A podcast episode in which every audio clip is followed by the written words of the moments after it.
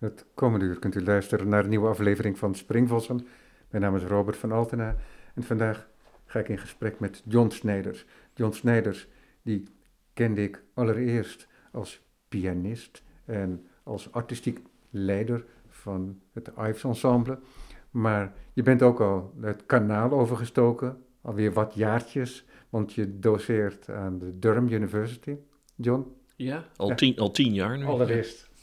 Dankjewel dat je naar me toe bent gekomen voor dit gesprek natuurlijk. Ja, al tien graag. jaar alweer. En je bent daar hoofd van de afdeling muziekuitvoering. Is dat goed vertaald? Ja, nou ja. Uitvoeringspraktijk. Dus het is een, ja, uitvoeringspraktijk, muziek, ja, hoofd. Ja, goed. Um, we zijn met z'n tweeën, dus hoofd is niet echt uh, dat je roept. Nee, het stelt heel wat voor. Dus ik ben geen hoofd van de afdeling, maar hoofd van de subafdeling uitvoeringspraktijk. Oké, okay, ja, nou, ik krijg die informatie natuurlijk ja. van die website van Durham University.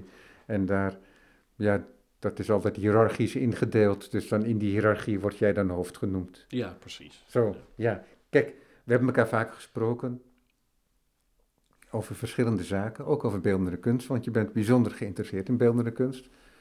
Ja, klopt. Dus je reist morgen ook af naar uh, Keulen bijvoorbeeld, om de beurs te bezoeken. Ja. He, dus je, je reist ook veel voor de beeldende kunst. Maar je hebt een boekje geschreven en dat heet Ixion. En dat is verschenen bij Marmalade Publishers of Visual Theory. Een kleine Londense, denk ik, uitgever.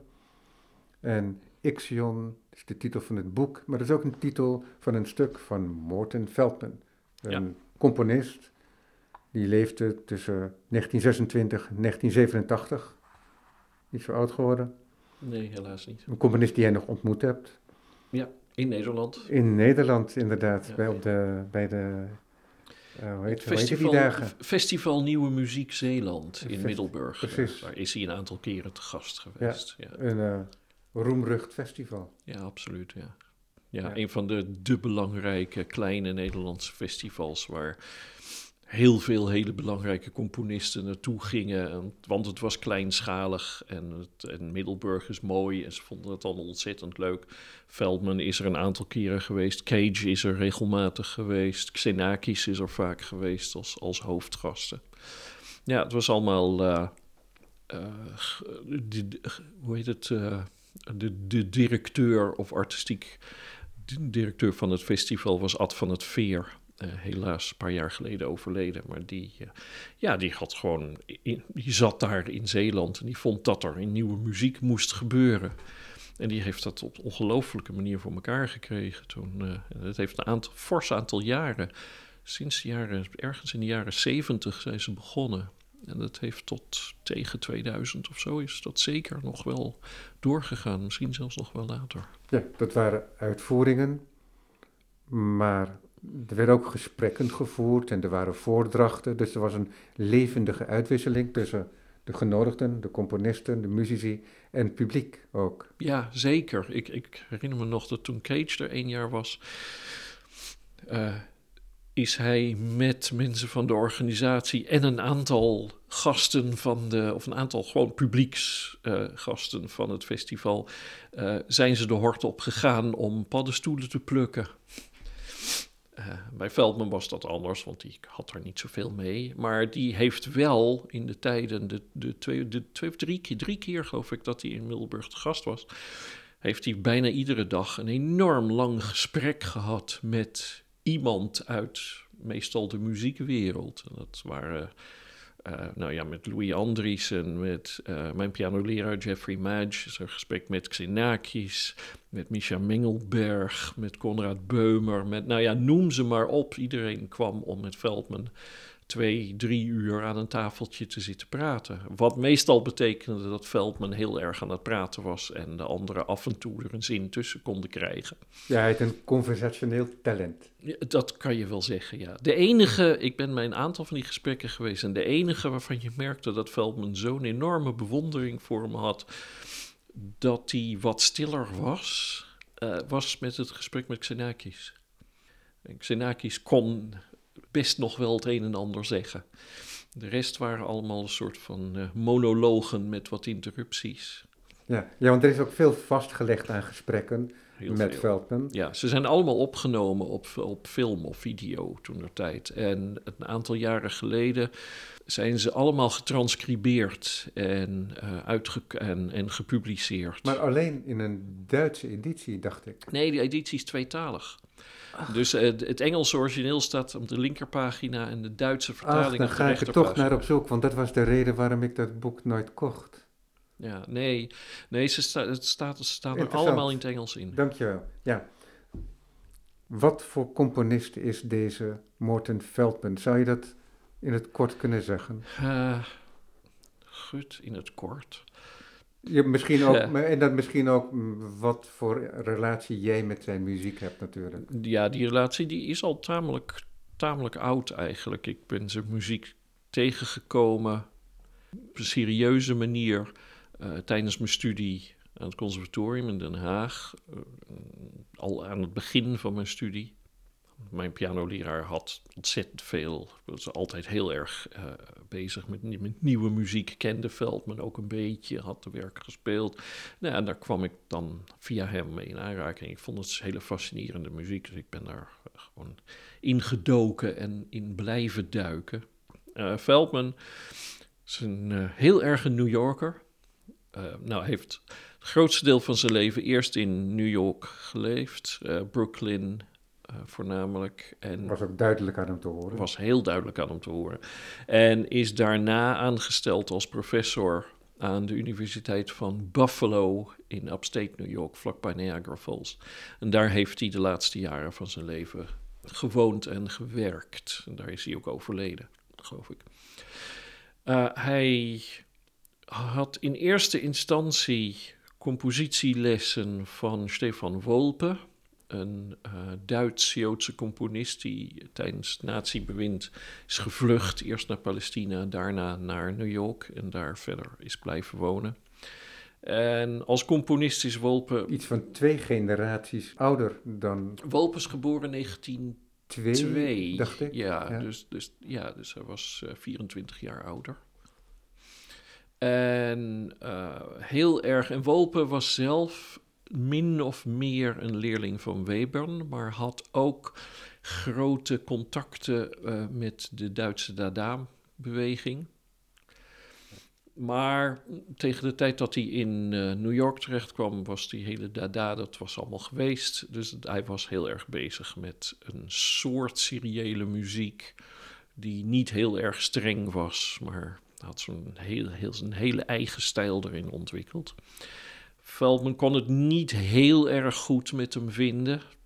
want Wolpe was altijd politiek gezien een enorm bevlogen iemand. En Feldman vertelt dat hij bij een van de lessen van Wolpe kwam en werk liet zien... en Wolpe tegen hem zei, ja, nou luister, allemaal goed en wel, maar... jouw muziek is zo esoterisch. Je moet ook denken aan de man in de straat. What about the man in the street? En uh, op dat moment keek Feldman naar buiten bij Wolpe uit het raam. En de straat was eigenlijk helemaal verlaten op één iemand na die de straat overstak. En dat was Jackson Pollock. Dus Feldman die dacht meteen, oh dat is de man in de straat. Dus dat is het eigenlijk allemaal wel goed. Uh, De anekdote is bijna te mooi om waar te zijn. Ja, hij heeft hem regelmatig verteld. Ik, ik, ik kan hem geloven. Maar, maar, ja, nou, maar als we dan dichter ja, bij het boek komen... Okay. Het is toch interessant, de titel van je boek heet Ixion. Dat is ook ja. de titel van een compositie van Morton Feldman uit negentien achtenvijftig. Mm, je noemt Jackson Pollock. En dat is natuurlijk interessant, ja. want Ixion en Morton Feldman... hebben iets van doen met Jackson Pollock, met de schilderkunst. En met Robert Rauschenberg ook. Met Merce Cunningham, de choreograaf ook. Ja. Dus het raakt ook andere kunstdisciplines. Ja. En principieel hierom, en daar gaat jouw boek ook over... is dat Morton Feldman begin jaren vijftig, negentien eenenvijftig om precies te zijn... in volgens mij het appartement van John Cage... Yeah. in gezelschap van de pianist David Tudor... die dan ook in het appartement is. Feldman trekt zich terug. Er zit een schrijftafeltje in de slaapkamer. Yeah. En begint daar muziek te noteren, maar op een manier die niet conventioneel is. Op ja. een grafische manier. Ja, klopt. Ja, hij, hij vertelt erover dat hij in Cage een appartement was. En Cage was eten aan het maken en dat duurde ongelooflijk lang. Nou ja, uh, Feldman en Tudor zaten zich waarschijnlijk nogal te vervelen en te wachten tot dat eten er eind uiteindelijk was. En Feldman heeft een stukje papier genomen, zoals hij zelf zegt, en begon te krabbelen daarop. En hij uh, krabbelde een soort grid, rasterpatroon van drie lagen en vulde daar hokjes in. En dacht van, nou, misschien is dat, is, is dit wel iets? Uh, kan ik hier iets mee, muzikaal gesproken? Hij heeft toen dat uh, vodje papier aan uh, David Tudor gegeven, die naar de piano ging en dat speelde. En uh, ja, toen besloot Feldman dat er inderdaad wel iets in zou kunnen zitten. En het rare is, het, hij is nooit echt zo bekeken als de uitvinder van de, van een, de notatiewijze die totaal anders is dan standaard muzieknotatie. Maar eigenlijk is dit stuk, of is dat eerste uh, schrijfseltje en de paar stukken die daarna kwamen, uh, die echt uitgewerkt waren als compositie in die, in die, in die rasterstijl. Dat, daar was hij eigenlijk de allereerste mee, ooit, die uh, dat soort grafische notatiemethodes ontwikkelde. Uh, we denken altijd dat Cage Uh, daar heel veel mee te maken heeft gehad. En die heeft dat ook inderdaad later gedaan. En heel veel componisten hebben, zijn, zijn daarmee bezig geweest. En die zijn er veel verder mee gegaan, uh, uiteindelijk ook. Zeker, ja. Maar Feldman was er de eerste mee. Uh, en Cage heeft het eigenlijk van Feldman, uh, zou je kunnen zeggen. Ja. ja, want ik herinner me ook bij Splendor een concert van Nora Mulder. En die speelde de, de naam en de titel van de compositie, die weet ik niet helemaal zeker, maar ene Bukurevjev.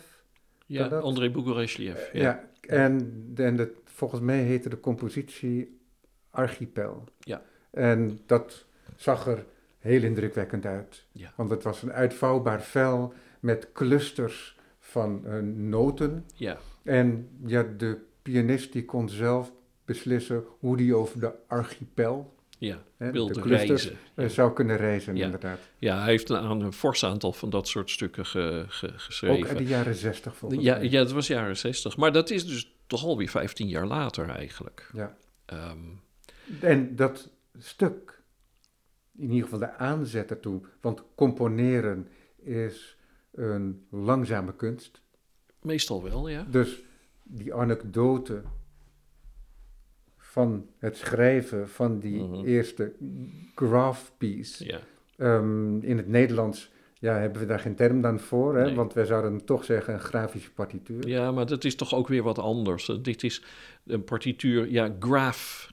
Dat is een millimeter papier, is graph paper. Ja, precies. Maar hij dus... gebruikte geen millimeter papier. Dat is nee. interessant. Hij maakte nee, wel eens nee. een raster ja. uit de hand. Ja. En um, dat zijn allemaal aardige details natuurlijk. Ja. ja. Het was wel heel klein. Ja. Dat is natuurlijk interessant. En nou lijkt het uit die anekdote alsof dat stuk, wat uiteindelijk Projections één, één ja, dat eten, is alsof ja. dat toen gecomponeerd werd nee, in dat kamertje. En nee, dat, dat is, dat is niet, zo. niet zo. Nee, hij heeft gewoon een, een proefje gemaakt.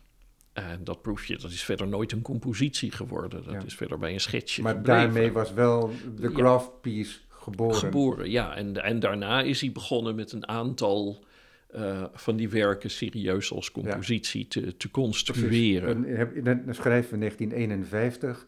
Hij schrijft in een bepaalde periode, zo die eerste tien jaar schrijft hij er zo een stuk of vijftien. Nou, er zijn er in totaal zijn er zeventien of achttien.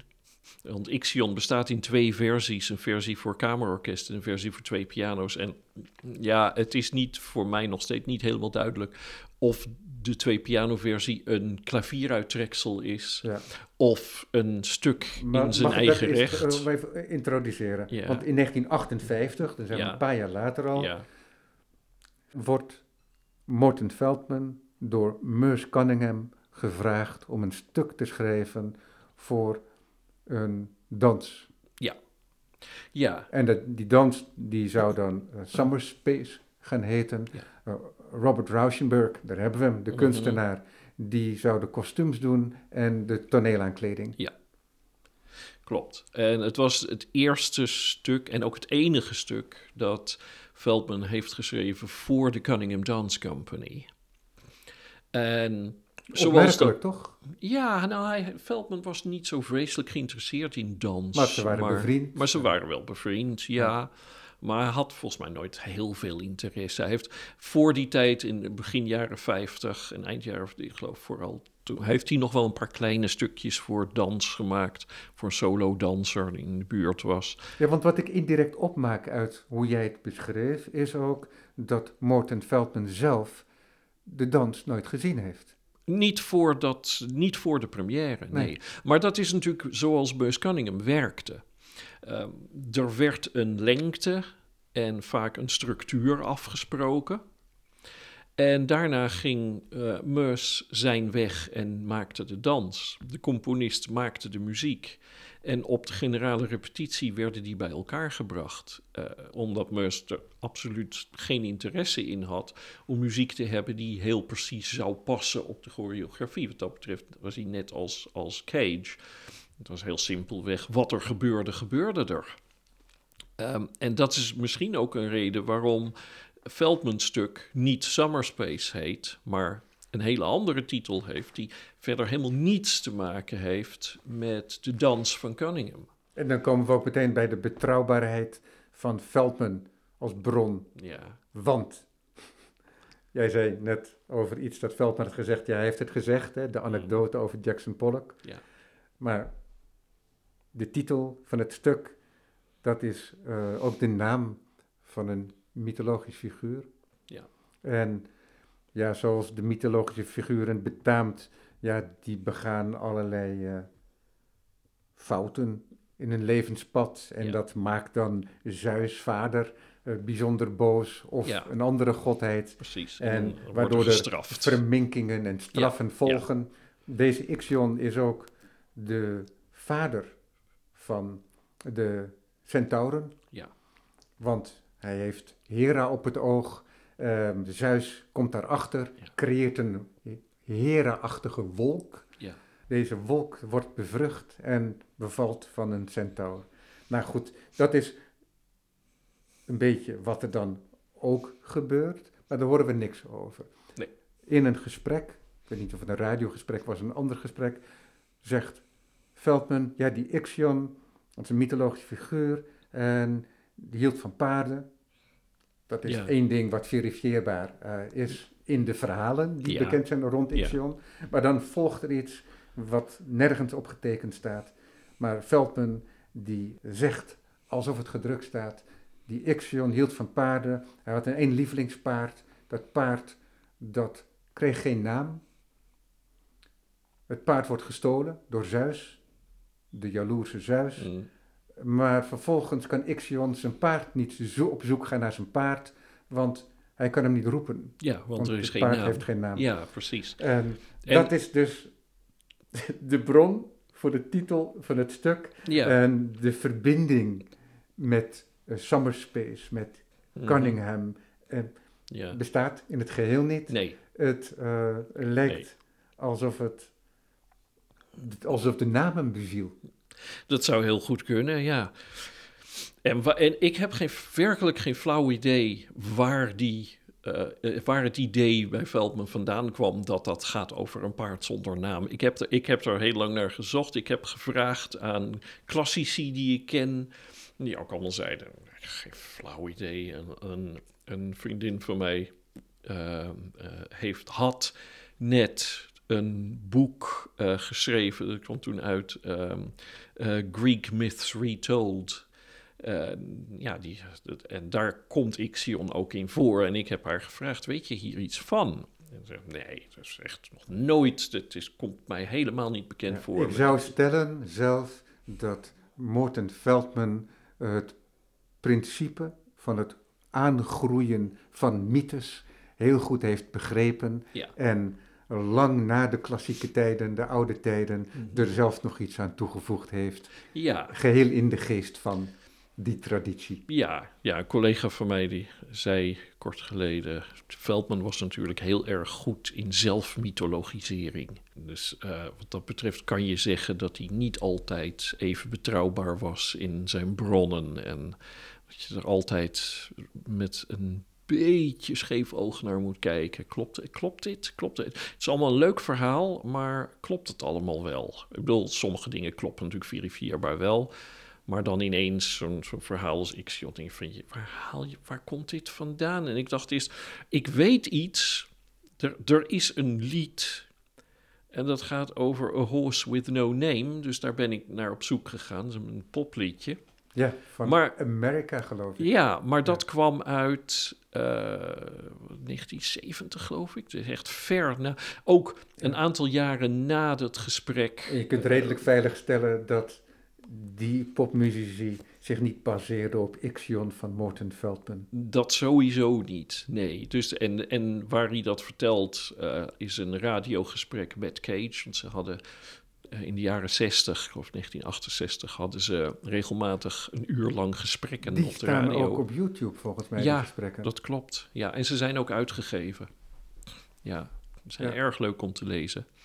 En te luisteren. En te luisteren, ja.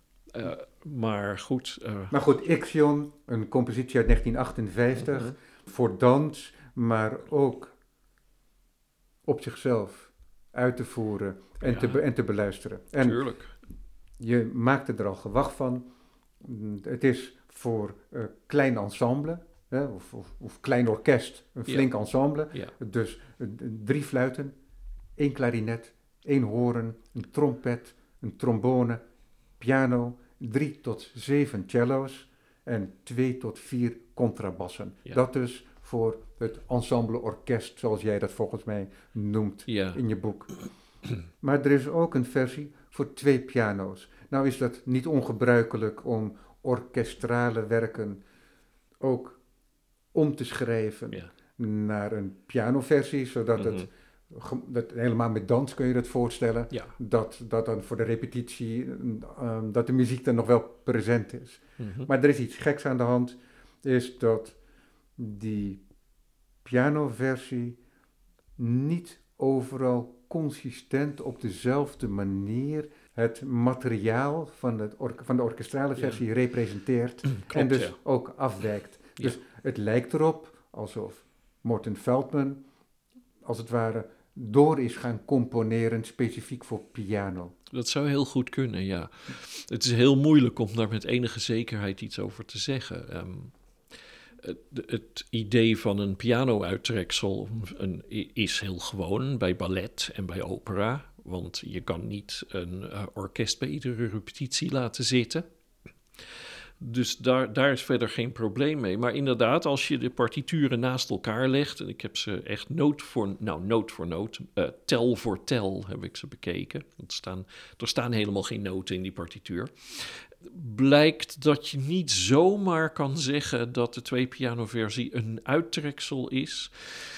maar dat er genoeg verschillen zijn om te denken dat het nog wel eens eigenlijk gewoon twee verschillende stukken kunnen zijn met hetzelfde basismateriaal, dezelfde, uh, dezelfde structuur, maar de dichtheid waar je voornamelijk naar kan kijken met deze partituur is lang niet overal uh, uh, analoog in de twee versies. Dus dat, dat maakt het extra ingewikkeld. En, en, en nog raarder is dat er in de orkestversie in sommige uh, tellen... want maten zijn er eigenlijk niet, tellen um, uh, noten staan... maar in de twee pianoversies staan er op, die, op diezelfde plek niks... Dus dan, is de, dan zijn er geen noten, wat al raar is. En er zijn zelfs één of twee plekken waarin het andersom is... waarin er in, in uh, de twee pianoversie noten staan... maar in de ensembleversie niks. Dus er is van alles aan de hand daar. En natuurlijk is het, is het bijna onmogelijk om met enige zekerheid te weten... wat precies aan de hand is. Maar ik denk dat hij uiteindelijk... bij de twee pianoversie, ook door, door de manier van componeren, die um, volgens Feldman meer te maken heeft met de manier waarop Jackson Pollock schilderde dan met standaard manier van componeren. Dus het, het idee van het all-over painting, waar Pollock beroemd zeg maar mee is geworden. Het idee dat je een canvas hebt dat eigenlijk één, één ding is en dat je constant uh, kan kijken waar moet ik nog iets toevoegen op dit hele, hele grote canvas. Um, En het, en het hele ding als één geheel beschouwt, dat is wat Feldman heeft geprobeerd met een partituur, wat natuurlijk bijna niet kan eigenlijk. Maar de, waarop uh, hij, er zijn beschrijvingen, voornamelijk van Christian Wolff, um, ook uh, een, een componist uit, uit dezelfde tijd, dat Feldman zeg maar het lege grid, uh, het blanco grid aan de muur had Uh, uh, had ge, ge, bevestigd. En als een schilder ging kijken, ja, volgens mij moet hier nog wat bij. En hier, aan de, daar, hier rechts moet nog iets worden toegevoegd. En misschien is dit, ja, dit is nu waardoor wel er de... iets van een beeldende compositie ja. was. Maar wat dan wel interessant is om op te merken, is dat Jackson Pollock, we kennen het allemaal uit de film van Namuth, mm-hmm. op de grond werkte. Een groot canvas op de Meestal, grond, ja. uh, niet opgespannen op nee. een frame. En daaromheen liep. En op een groot formaat. En Morton Feldman, die deed dat n- niet op grote vellen. Hè, nee. Ik noemde net die Boegorevjev met ja. dat archipelago. Dat was een ja. enorme vel. Nee, Feldman en deed dat. Feldman, deed, ja. die beroemd was om zijn dikke brillenglazen ja, ook natuurlijk. Ja, ja. Eh, dus die was misschien heel erg bijziend. Ik weet het niet precies, maar die had hele kleine velletjes. Ja, in principe is het inderdaad niet groot. Ik heb um, nagevraagd hoe groot het manuscript is. En dat is inderdaad de, de uitgave die je kan kopen. Die is eigenlijk min of meer op A vier formaat. En dat is het formaat van het origineel. Dus het was inderdaad helemaal niet. Hij heeft er, uh, zoals Philip Guston eigenlijk ook vaak schilderde, heel erg dicht op het, op het papier of op het doek. Philip Guston, een goede vriend. Ook een goede vriend. Dus heel erg dichtbij om dingen aan toe te... En daarna een stap terugnemen om te kijken hoe het algehele beeld eruit ging zien. Ja, dit is interessant natuurlijk omdat je... Weet je, wat heeft die muziek met die schilderkunst te maken? Je hoort al nu al, hè, Philip Guston was een goede vriend... En Morton Feldman, die ging ook naar het beroemd geworden café, hè, de, de Cedar Bar, waar de schilders bij elkaar kwamen. Ja. Ook een enkele kunstcriticus, ja. zoals Clement Greenberg bijvoorbeeld. En, maar Jackson Pollock, um, uh, Klein, leefde hij toen nog? Ja, en um, ja, Willem de Kooning, ja, zeker. Die kwamen er ja, allemaal Barnett, samen. Barnett maar, Newman, en, en, Guston, Rothko. En Pollock liep daar, of um, Feldman liep daar dus ook. Ja, dus een, als, jo- als jonge jongen, want vergeet niet dat uh, toen hij de, de, begon met naar de Cedar Tavern, de Cedar Bar Tavern te gaan. En um, toen hij begon met deze grafisch, graf, ja, uh, rasterpartituur te maken... Uh, was hij vierentwintig. Ja, dus hij was... Uh, kijk, op Willem de Kooning, die was in negentien zeven volgens mij. Hè? Dus zo, zo'n idee. Ja, ja, ja en, en uh, Pollock was ook een stuk ouder. Rothko was veel ouder. Hij, hij was echt jonkie uh, ja. in, in die groep. En hij zat daar voornamelijk, denk ik, gewoon stil te wezen... en te luisteren naar al die mensen die aan het delibereren waren... over de belangrijkheid van... Van de, van de schilderkunst. Al, alleen maar mannen, moet ik daarbij zeggen. De vrouwen mochten er niet bij zijn. Want we weten dat um, natuurlijk de vrouw van Jackson Pollock, Lee Krasner, was een, een uh, geweldige schilderes. Elaine de Kooning schilderde ook. Ook, ja. Maar als uh, Greenberg bij Pollock op bezoek kwam, dan moest mevrouw Pollock naar boven, want uh, de mannen gingen nu belangrijke dingen bespreken en jij hoeft daar niet bij te zijn. Dus die ongelooflijke macho-cultuur die vooral bij de Amerikaanse abstract expressionisme bestond, die was ook wel heel sterk. Maar en toch, en, maar, en Elaine de Kooning die was er nog wel eens bij, als een van de heel weinige uh, vrouwen, maar Het kan zijn dat Helen Frankenthaler er ook bij was, die toen getrouwd was met Robert Motherwell. Maar de, verder was het echt een ongelooflijke mannenbende, ja, mag ik wel zeggen. Maar, maar dus daar is die relatie met die schilderkunst ja. sterk. Hij was onder de indruk van die schilders en van hun ja. werk. Ja. En hij dacht niet hetzelfde te gaan doen als componist, mm-hmm. maar hij probeerde er wel gebruik van te maken, met ja. een bepaald inzicht. Ja, zeker. Ik denk ook dat er dingen zijn doorgekomen uh, dat het idee van zachte muziek schrijven, het idee van dat klanken geen attack moeten hebben, dat is iets dat ik vermoed dat heel erg bij Rothko vandaan komt, waar je natuurlijk, als je een Rothko bekijkt, staan er grote vlakken. Vaak in gedempt licht moet je ze bekijken. En de randen van de vlakken zijn niet scherp. Die zijn altijd een beetje gewolkt en, en vaag gehouden. Ja, en ook de zips van Newman, die zijn, dat zijn geen harde nee, precies. banen. Precies, en ik denk dat Feldman daar toch heel erg veel van heeft geleerd. Hij heeft zelf altijd gezegd dat hij veel meer van schilders heeft geleerd dan van componisten. Hoewel hij ook zijn pianospel In, mm-hmm. op die manier heeft geleerd, toch? Zonder harde attack. Daar schrijf je nog over in ja, een passage. Ja, ja. Hij, nou, hij had pianoles van uh, Madame Marina Press. Uh, en uh, Madame Press was een leerling van Scriabin. Alexander Scriabin, ja, de Russische grote componist Russische en componist, ja.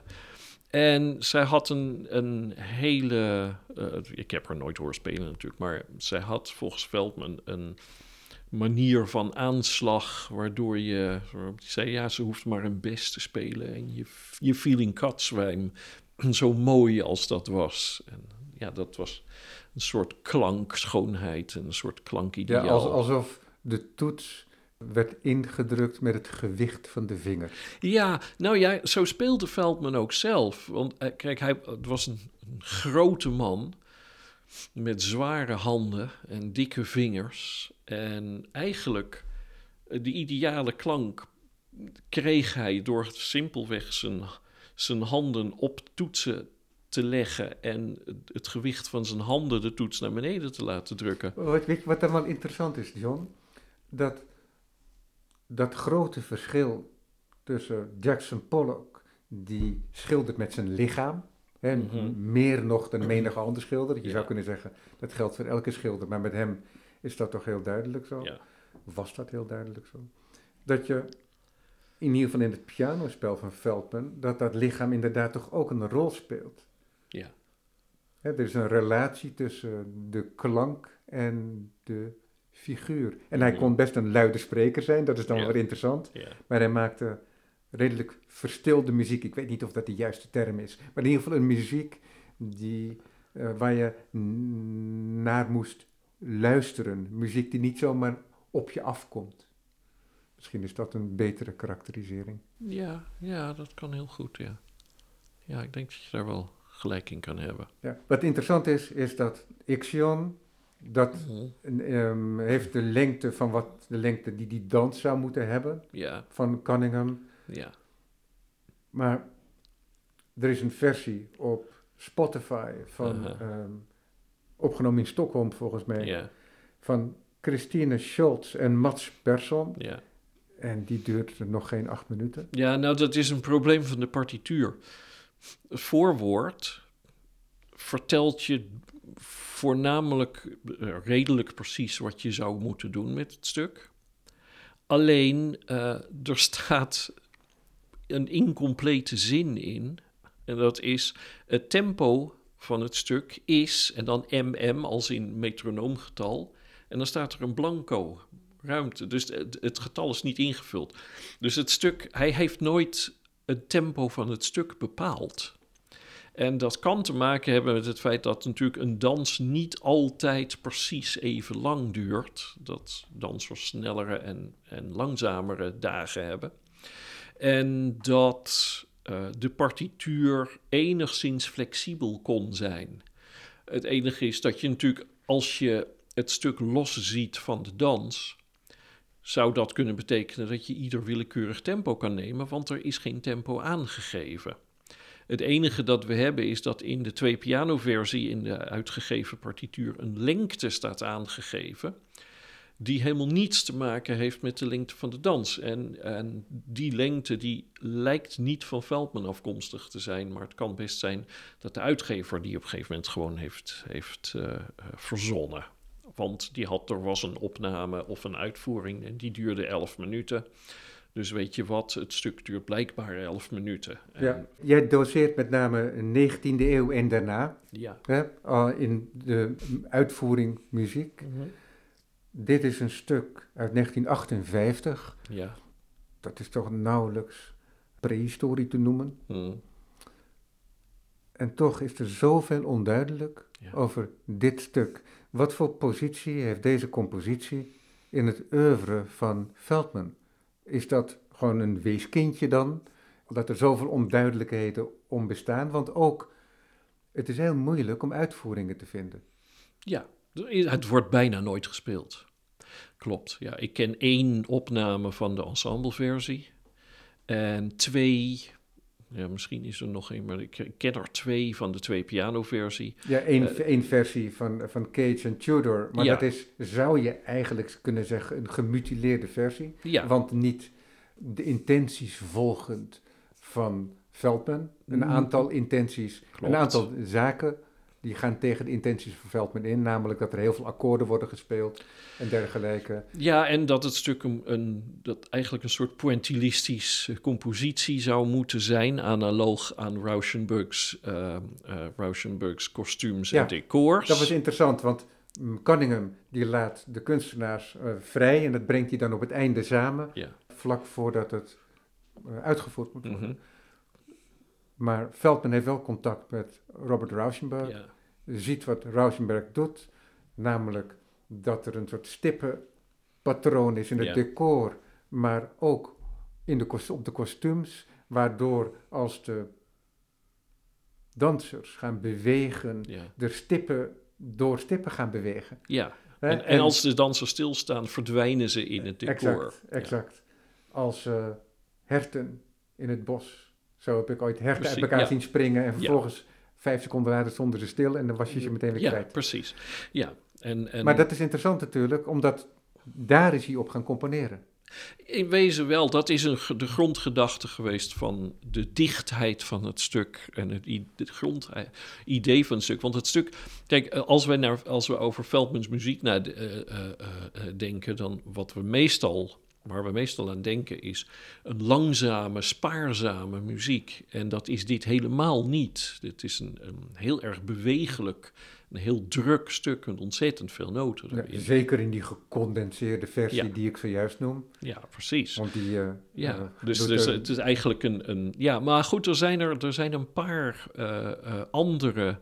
van die uh, rasterstukken die ook enorm druk en, en uh, uh, bewegelijk zijn. Dus dat komt voort ook uit de manier van schrijven, uit de notatie? Dat zou best kunnen. Nou ja, ik denk dat hij toentertijd, hè, tussen, tussen dat hij vierentwintig en dertig was, zeg maar...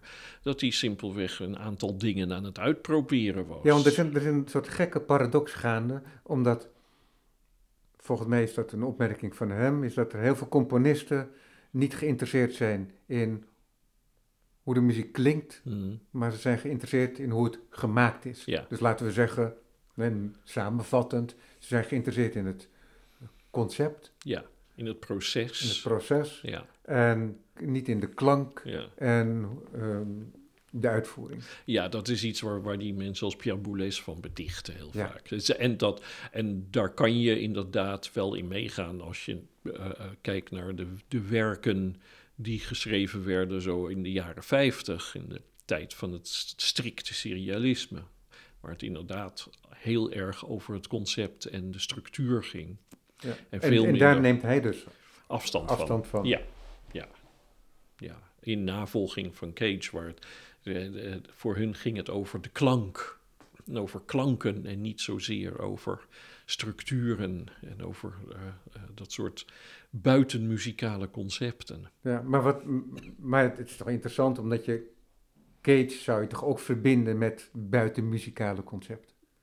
Op zijn manier. Maar goed, weet je, dat is, ik, dat is een hele... Een, een, dat, is een, dat is een andere uitzending. Nee, dan precies, hier, exact. Ja. Nou, want ik, ik zeg het en ik besef me ook meteen dat je daar niet zinnig antwoord op kunt geven binnen een minuut. En dan uh, raken we helemaal ja. van ons pad af. Ja. Maar wat wel interessant is, is dat Cage ziet wat Feldman gedaan heeft. Mm-hmm. En hij zegt zelfs wat Feldman de wereld gegeven heeft. Ja. Want je hebt ja. een opening gecreëerd die zoveel vrijheid geeft.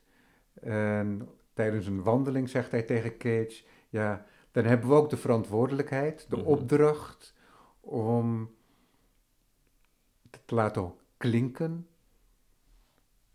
wat voor mogelijkheden die ja. vrijheid ons te bieden heeft. Ja. Dat is een hele dramatische constatering. Ja, ja, zeker. En het grappige is dat zeker Cage daar de rest van zijn leven heel sterk mee bezig is geweest. Terwijl Feldman al heel snel doorhad dat wat hem betreft en wat hij met muziek wilde, met compositie wilde, dat deze rasterstukken een soort doodlopende weg aan het worden waren.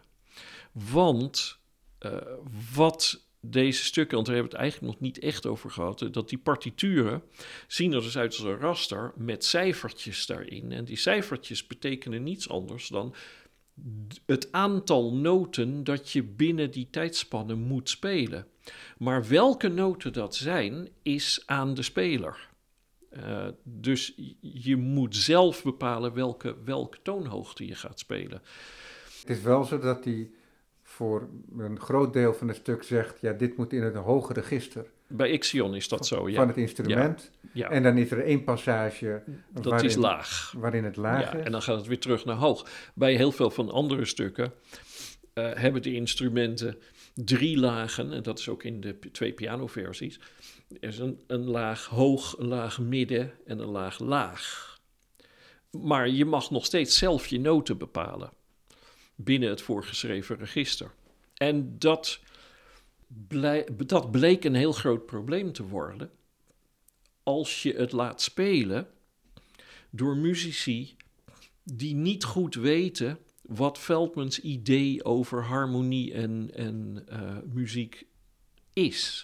En uh, zeker als je dingen door orkesten laat spelen. Orkestmuzici vinden dat soort dingen toch allemaal maar raar. En uh, waar zijn mijn noten? En ja, nee, dat ga ik toch zelf niet, uh, dat ga ik toch zelf niet verzinnen. Kom, dat is jouw taak als componist. Wat is dit voor flauwekul?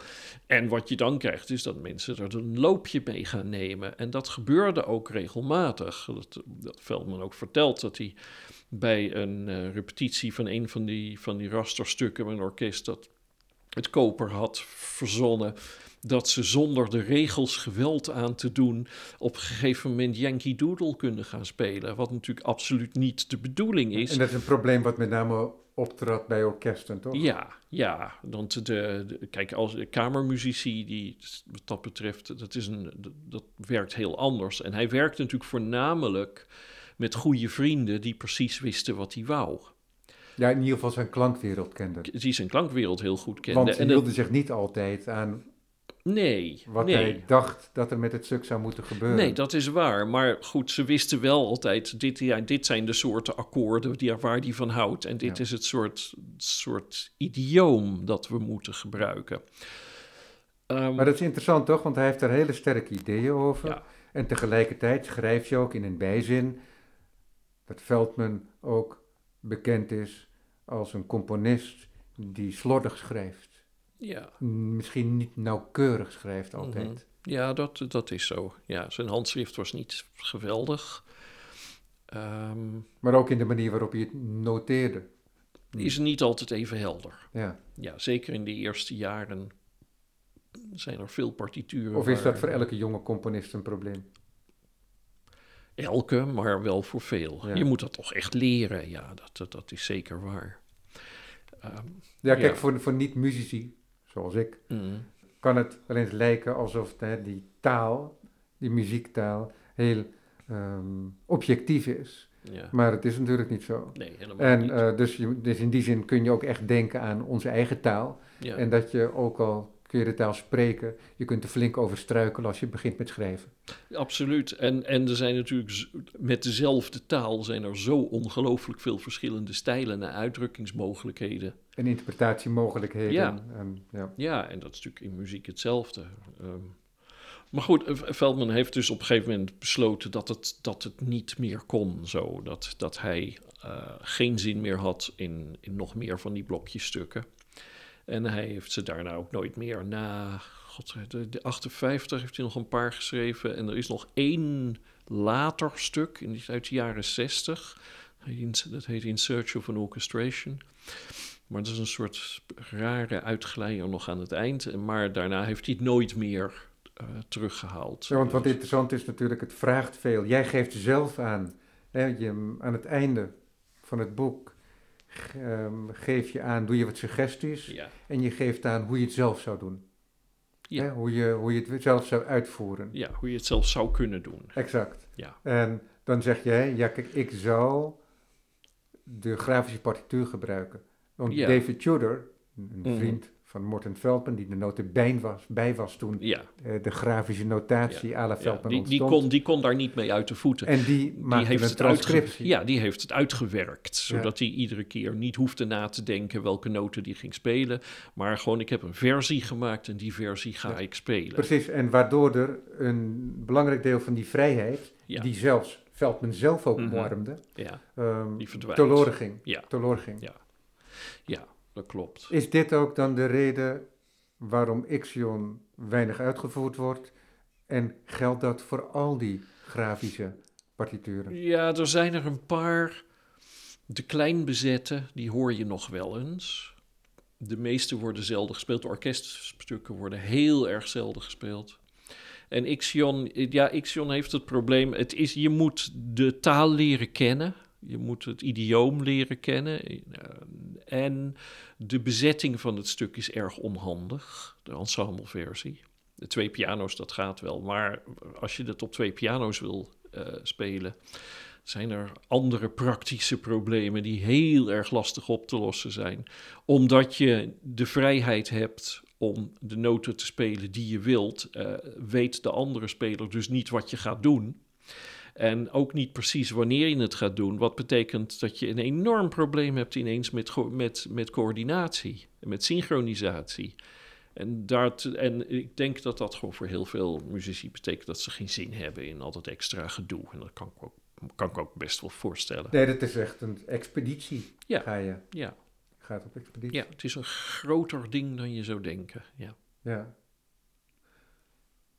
Er is nog een verband hè, met uh, een relatie met Feldman en Pollock. Want Feldman die werd uiteindelijk gevraagd om muziek te componeren bij uh, de film van Namuth. Ja, Namuth, ja nou, dat, is, dat is een aantal jaren voor Ixion geweest. Ja. Dat was in eenenvijftig. Um, dus uit het jaar van het uitvinden, om het woord maar te gebruiken. Uit die tijd, hoewel van, ik geloof dat de partituur die die maakte voor de film van Namuth is uitgeschreven. Mm-hmm. Dat is geen, geen rasterstuk. Maar inderdaad. Um, nee, maar ik wil maar zeggen, die relatie met die schilderkunst, ja. die was vrij nauw. Ja, ja, ja. Het was zijn allereerste opdracht. Ja. Um, uh, en het kwam eigenlijk, Namuth wilde, had in eerste instantie het idee om onder die film uh, gamelan muziek te zetten. En Pollock vond dat niet goed, want hij zegt dat is niet Amerikaans genoeg. Ik wil iets dat Amerikaans is. En toen stelde zijn vrouw voor om Cage te vragen. En Cage heeft dat geweigerd, omdat, zoals hij zei, Jackson Pollock een van de weinige mensen is aan wie hij een ontzettende hardgrondige hekel had. En dat hij zelfs, als hij hem op dezelfde stoep tegenkwam, ja. dat hij dan overstak. Ja, precies. Letterlijk. Ja, ja. En hij dacht toen, ja, ja, misschien wil Feldman dat wel doen. Want ja, als jonge componist, uh, vijfentwintig jaar, misschien vindt hij dat leuk.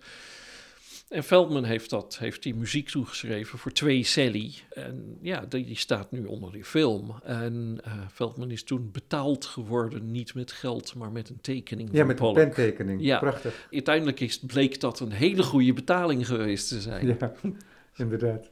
Ja. Hey, er zit een zin in die John Cage uitspreekt.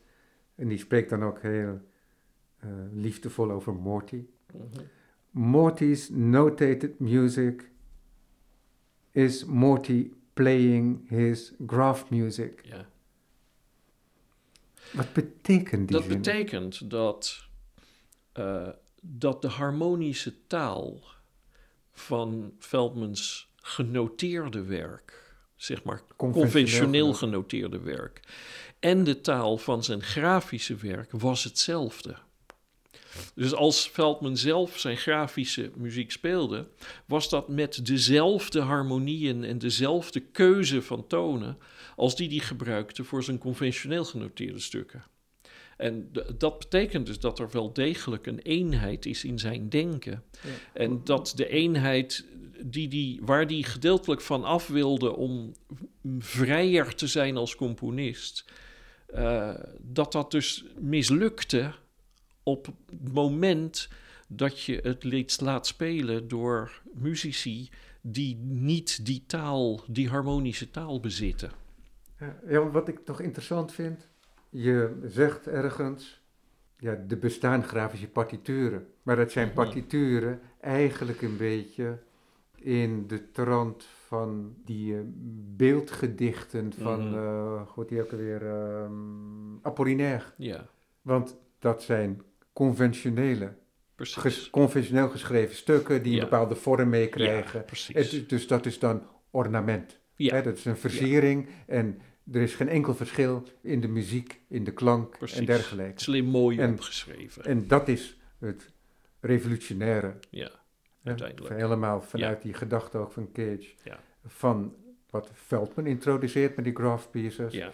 is dat hij iets componeert, iets schrijft wat in de conventionele notatie mm-hmm. niet geschreven zou kunnen worden. Ja. Maar dan zeg je toch, ja, die zin van John Cage die zegt, ja, eigenlijk is er niet zoveel anders. Of is er mm-hmm. wel wat anders, maar is dat niet zozeer de klankwereld, maar moeten we het ergens anders zoeken? Ja, het is in de denkwereld. Het is het idee dat je als componist Uh, gaat kijken naar een ander soort vrijheid die je hebt en die je kan geven. En uh, wat ik denk is dat wat er is gebeurd, is dat Cage die weg de rest van zijn leven is blijven volgen. En dat Feldman zelf, ook al heeft hij die weg geopend, uh, uiteindelijk uh, rechtsomkeerd heeft gemaakt. Zo van, ja, dit is nog wel genoeg geweest, het werkt niet meer voor mij. En het bleek voor andere mensen weer wel te werken. Maar is er, is te formuleren voor jou wat Ixion als muziek anders maakt dan een conventioneel genoteerd stuk van Feldman? Kan je daar bij? Is dat, dat te formuleren? Heel lastig, want dat hangt heel erg af van de uitvoering. Ja. Je kan het zo spelen dat het niks met Feldman te maken heeft. Nee, precies, omdat er een bepaalde uh, vrijheid is. Ja. En als je dan niet Feldman indachtig mm-hmm. die vrijheden gaat exploiteren. Ja. Precies, dan kom je in de problemen te zitten. Precies. Want dan wordt, ja, als je bijvoorbeeld microtonale dingen gaat doen of alleen maar witte toetsen gebruikt, dan maak je een stuk dat niks met Feldman te maken heeft, ja. eigenlijk meer. Ja, uh, maar als je het idioom begrijpt, dan klinkt het als weliswaar een, een vol en druk stuk van Feldman, maar wel heel erg als andere stukken van Feldman uit diezelfde tijd. Ja, ja, want wat interessant is, is ook dat uh, Feldman zelf ook zegt, en ook vrienden van hem zeggen mm-hmm. dat, dat als je gaat zoeken naar, uh, naar een systeem, ja, dan vind je niks. Nee, dat, dat is niet. Feldman zegt daar zelf over, ja, ik componeer en daarna kan ik erover spreken, kan ik het ja. analyseren, maar dit is daarna en je moet het een ja. niet verwarren met het ander. Precies. En daarover zegt hij dan tegen Reiziger mm-hmm. in een interview uit negentien vijfentachtig, yeah. But I do have a system, yeah. and my system essentially is thought. Ja. Ja, het waardoor er uiteindelijk, ja. waardoor je je opzadelt natuurlijk uh, met, een, met een raadsel. Ja, nee, dat is ook heel leuk, want als je het interview beluistert, dan merk je ook dat Han Reiziger er niks van begrijpt uiteindelijk. En van, ja, maar hoe werkt dat dan? Hoe werkt dat? Nee, het is helemaal niet mysterieus. Als ik, als ik componeer, dan, dan denk ik. Maar dat is het. Componeren is een denkproces. Uh, maar dat denkproces, dat gebeurt op dat moment en niet van tevoren. Ja, ja dat, maar dat is heel mooi, hè? Want dat is, um, hij componeert van binnenuit. Juist. En ja. Het is niet zo dat hij een structuur bedenkt. Nee. En dat hij die structuur vervolgens, laten we zeggen, met vlees aankleedt, als nee. vlees op botten. Nee, nee, het is allemaal totaal natuurlijk. Ja. Uh, uh, uh, zich natuurlijk ontwikkelende... Precies, dus my system ja. is thought. Ja. En heeft hij het letterlijk over het scheppen. Ja, klopt. Tijdens het schrijven. Ja. Prachtig. John, ik dank je wel voor nee. dit gesprek. John Snijders, ik dank je ook voor je boek, omdat ik met heel veel plezier heb gelezen. John Snijders schreef dus Ixion, verschenen bij Marmalade Publishers of Visual Theory.